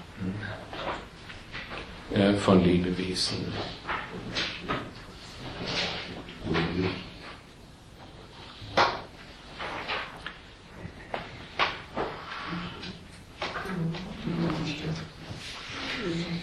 ich glaube nicht, dass die. Schauen wir in die äh, bestimmten Ausführungen äh, des Timaeus hinein. Ich glaube nicht, dass, sagen wir so, ich glaube, das hatte ich vorher antizipiert, dass wir dann das Atomonedos verlieren würden. Also unendlich viele Arten von Lebewesen nebeneinander, glaube ich nicht, dass Platon konzipiert. Aber sehen wir später. Ähm, wenn jetzt nochmal zurückkommen auf dieses, äh, er blickt auf die, ja. auf die eine Idee, auf die Idee des Guten äh, und nicht auf einzelne Ideen, unabhängig davon, wie wir das, dieses Verhältnis auffassen. Und äh, wie, wenn, das hat eine ganz interessante Wendung, wenn wir das mit der, mit der Interpretation zusammenbringen, dass der Demiurg selbst bereits die Idee des Guten ist. Ja. Das heißt, spricht der Blick dann auf sich selbst. Ja. Das ist richtig. Wäre auch ziemlich. Natürlich. Äh, gut, das ist eine Sache, die wir natürlich auch noch vielleicht allgemein äh, festhalten können. Das ist eine alte Interpretationsdifferenz. Oder sagen wir so, die, die Differenz ist eigentlich eher, eher neuer Datums. Also die alte Interpretation ist die, dass der Demiurg ein aus pädagogischen Gründen heraus eingeführtes Prinzip bei Platon ist. Er ist nicht von dem Ideenhimmel unterschieden, sondern er ist der Nus, in dem eben diese Ideen die platonischen Ideen drin enthalten sind. Äh, auf der anderen Seite gibt es natürlich die Interpretationen auch, die sagen, nein, er ist eindeutig ein davon unterschiedenes Prinzip. Ja, da nehmen wir, dazu nehmen wir vielleicht noch die, äh, die dann späteren Aussagen zum Demiurgen dazu, um um diese Frage entscheiden zu können. Ja, noch kurzer Rückblick, bevor wir in die, oder noch kurzer Blick, bevor wir in die erste Pause gehen, also auf den äh, Rest der Darstellungen hier in äh, 30 CD und 31 äh, AB. Also zunächst mal äh, teilt uns mit, was ist denn eigentlich das Vorbild, auf das der äh, Demiurg hingeblickt hat. Also es muss äh, quasi alles im Ideenkosmos in sich enthalten, scheint dasjenige zu sein, äh, was er hier sagt. Äh, und er drückt sich dann so aus, ja, und die Stelle ist vielleicht auch noch interpretationsbedürftig, ähm, äh, ja, also äh, ja, vor, vor allem die Stelle, wo ja äh, die Leute sich auch so fleißig prügeln in der Interpretation. Also dasjenige und demjenigen, wovon die übrigen Lebewesen als Einzelne oder eben als, als solche, als eine steht tatsächlich so da als Einzelne, äh, sowie nach ihren Gattungen bloße Teile sind.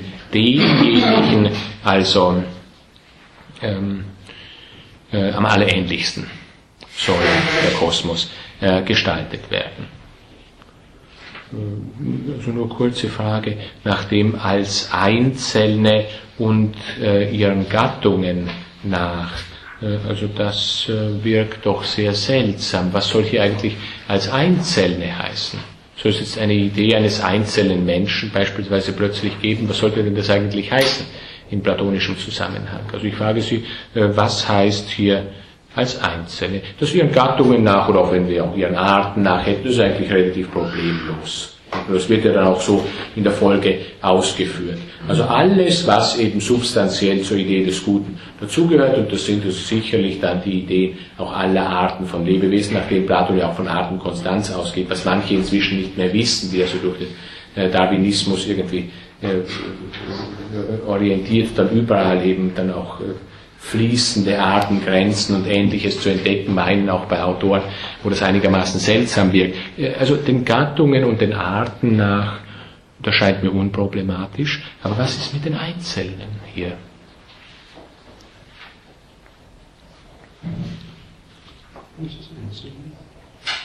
Ja, das ist die Frage, wo das Einzelne ist. Also zunächst würde man sagen, das Einzelne ist eigentlich nicht jedenfalls im Ideen Kosmos drinnen enthalten, sondern das Einzelne entsteht erst dort und in Wirklichkeit haben wir überhaupt nichts Einzelnes zunächst mal in dem ersten Logos hier. Das Einzelne entsteht erst dort, wo etwas Anteil hat an dem Ideenkosmos.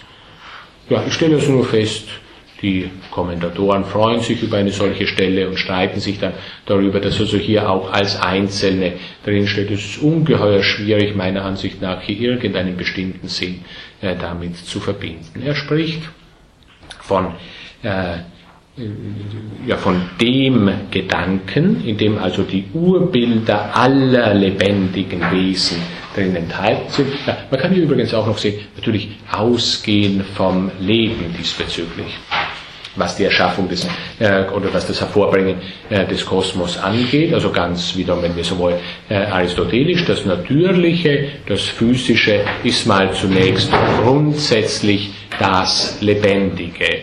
Und zwar aus einfachen, zunächst mal auch theologischen äh, Überlegungen hier. Es soll ja der Kosmos so schön als möglich oder so gut als möglich werden. Und wenn wir jetzt als Ganzes vergleichen, also ein beseeltes und ein nicht beseeltes Lebewesen, so ist eben das Erstere schöner als das Letztere. Deswegen ist es so, dass aus der Kosmos, das Weltall insgesamt nicht zum Beispiel ein riesiges Artefakt, eine riesige Maschine oder sonst was ist, sondern ein riesiges, einziges Lebewesen ist, wie wir jetzt dann also gleich einige Zeit äh, später mitgeteilt kriegen werden. Also, wenn Sie da keine Vorschläge äh, haben, klammern wir dieses als Einzelne zunächst mal aus. Können Sie noch vielleicht kurz darauf, darauf eingehen, wie ist das Verhältnis von Idee zu Gattung? Also in Bezug zu Gattung und Art. Also ist das jetzt äh, ja, das ist jetzt ein wenig äh, ein Problem, denn ähm, das ist wieder so eine Diskussionssache zwischen Platon und Aristoteles. Natürlich ist kein Wunder. Nicht? Ich sage, während er das geschrieben hat, hat er natürlich mit Aristoteles diskutiert, die ganze Zeit klarerweise.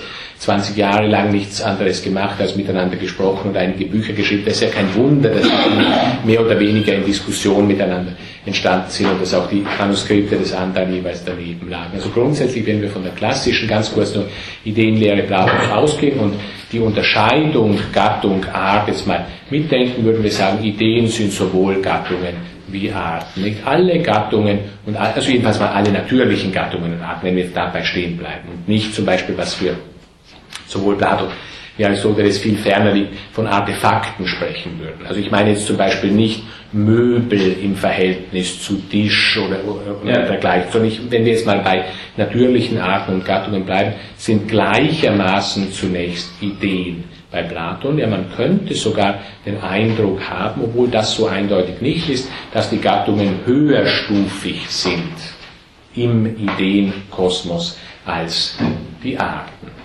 Also Tugend dann höherstufig als zum Beispiel Tapferkeit. Aber beides sind natürlich Ideen. Ähm, ja, und bevor ich jetzt irgendwas zu Aristoteles bemerke, frage ich Sie, ob das schon die Antwort auf die Frage war, die Sie gestellt haben. Äh, man, man, könnte durchaus auch so argumentieren, dass es innerhalb des, äh, des Ideenkosmos Gattungen und Arten gibt. Ja, selbstverständlich. Und das dieses, Platon eindeutig. Und äh, ja, das Leben der Einzelnen könnten wir dann sozusagen äh, schon die, die, die, die einzelnen Ideen sind eben innerhalb des, der Hierarchie Gattung Arten von Ideen eben nur noch eine partikulare Idee Gut, das ist eine Möglichkeit und die Möglichkeit ergreift natürlich auch manche, dass wir sagen, Einzelnes, da meint er eigentlich Spezies. Wäre das, wäre das Ihr Vorschlag? Also dann würden wir sagen, also sagen wir, ein Beispiel für Gattung in diesem Falle wäre Animal. Und ein Beispiel für Einzelnes wäre jetzt nicht zum Beispiel Sokrates, sondern Animalrational. Wenn wir das so auffassen, ist überhaupt kein Problem vorhanden. Nur, es steht halt nicht so da. Nicht? Und wenn Platon Spezies meint, da schreibt er eben Eidos hinein oder auch Morphe, aber jedenfalls nicht äh, oder Hekaston. Ja, also das wäre eine, äh, eine, ist eine Interpretationsmöglichkeit. Ähm, also alle, alles dasjenige, was hervorgebracht wurde, alle Gattungen und Arten stehen in einem Zusammenhang. Und zwar warum? Deswegen, weil die Vorbilder alles dessen, was hervorgebracht wurde, in einem Zusammenhang stehen. Also nicht, weil sich da vielleicht in der Zeit irgendetwas herausentwickelt hat, sondern weil in diesem Urbild der physischen Welt ein, ein, ein Zusammenhang aus der Idee des Guten hervorgehend aller, ja, wenn wir so wollen, Teilideen oder Partikular, Partikularideen vorhanden äh, ist. Also ihre, ähm, ähm, ja, also soweit auf äh, 30 äh, D hier. Äh, wenn Sie noch in 31a kurz hineinschauen. Da wird ja gleich nochmal eine riesige weitere äh, Thematik angesprochen und äh, naja, so, so scheint es schon ganz leicht beantwortet. Also sprechen wir mit Recht nur von einer Welt oder müssen wir von mehreren Welten sprechen? Da gibt es ja viele, die dann Blumenberg etwa, wenn ich mich recht erinnere, nicht, die sich so ausgedrückt haben, der das macht, die eigentliche Erregung des 20. Jahrhunderts oder vielleicht auch schon des 19. aus in philosophischer Hinsicht, die Entdeckung der Pluralität. Und Sie wissen, dieser, dieser Mann der Pluralisierungen, überall muss eines gewissermaßen antiplatonisch, nicht, nicht das eine ist grundlegend, sondern Gott hat fünf gesagt, bevor er eins gesagt hat. Also wir müssen alles letztlich äh, in die Pluralität und nicht auf ein eines äh, zurückführen. Äh, Platon sagt uns also hier zunächst mal, kann nur von einer Welt die Rede sein. oder nicht? Ja, also zunächst mal, das ist natürlich eine interessante Angelegenheit, weil diese Thematik erstens mal in vieles Vorsokratisches hineinspricht, also die Atomisten vor allem mit ihrer Rede von den unendlich vielen Welten oder unendlichen Anzahl äh, von Welten, ja, also äh, eine nach Aristoteles ja in einem schönen Wortspiel eine in der Tat beschränkte Ansicht, wenn man von einer unbeschränkten Anzahl äh, von Welten ausgeht. Also da, deswegen zum einen wichtig, weil er natürlich auf bestimmte Theorien hinblickt und zum anderen auch deshalb, weil äh, Platon, Sie haben es ja schon gelesen, dann am Beginn des zweiten Logos mitteilen wird, naja, vielleicht gibt's eine, vielleicht aber auch vier, vielleicht aber auch fünf Welten oder Grundweltbaupläne, zumindest mögliche Weltbaupläne. Hier aber scheint es eindeutig zu sein, und ich glaube, es ist auch klar der Sache nach, nach den bisherigen Argumentationen, wir müssen von einer Welt sprechen. Nicht aus irgendwelchen empirischen Gründen heraus, sondern der Begründungsverhältnisse wegen, die wir hier haben. Wir blicken in das Urbild hinein, halten die notwendige Vollkommenheit des Urbildes fest und müssen daraus messerscharf schließen dass es nur eine, ähm, dass es eben nur eine Welt gibt. Ansonsten würden wir also hier leicht in das, wiederum das Argument vom dritten Menschen hier hineinkommen. Nicht, dass Sie auch direkt da ausgesprochen finden, also nicht unter diesem Namen, nicht, also wenn es zwei gäbe, dann müssten wir eben wiederum eines jene beiden umfassendes Wesen äh, vorstellen und dergleichen. Immer aus diesen auf das Paradigma hinblickenden Gründen heraus. Ja, gibt es dazu was? Möchte sich dazu äh, jemand von Ihnen äh, äußern? Also diese Frage, eine Welt oder ein Kosmos oder kann man sinnvollerweise äh, von mehreren, das heißt jetzt vielleicht nebeneinander im Raum vorgestellt, äh, im strengen Sinn müsste vielleicht sowas wie ein leerer Raum dazwischen vorgestellt werden, nicht etwas, das es ja weder nach Platon noch nach Aristoteles gibt, wie wir was bei Aristoteles natürlich in der Physik nachlesen können, bei Platon hier hören werden. So etwas wie ein Kanon gibt es im engen, im strengen Sinne nicht einen äh, leeren Raum, was allerdings wichtig ist, führt wiederum diesen Punkt Nachordnung der Mathematik nach der Physik, was wir so partiell ja auch bei Platon äh, finden. Oder auch vielleicht sukzessiv, nicht? Also jetzt ein Kosmos und dann irgendwann absolute Zeitgrenze oder irgend sowas dazwischen und später, also sukzessiv er imaginiert dann eine weitere Welt. Gibt es dazu noch irgendwas dazu bemerken oder ist die Sache ohnehin eindeutig? Allerletzter Punkt, äh, also Schluss dieses Abschnittes äh, hier. Hm, also so bildet eben der Schöpfer weder zwei noch auch unzählige Welten. Wir, wir halten fest, das ergibt sich aus diesen anfänglichen Demiurgen und Ideenkosmos bezüglichen Gedanken heraus. Und wir müssen da dann nochmal kurz zurückblicken, wenn wir am Anfang des zweiten Logos sehen, dass dann dort doch von einer möglichen Mehrzahl von Welten die Rede ist. Also wo man dann beinahe den Eindruck hat, naja, wir sprechen jetzt mal vorläufig nur über die Wirklichkeit. Nicht die Ideen, die sind das wirklich Wirkliche.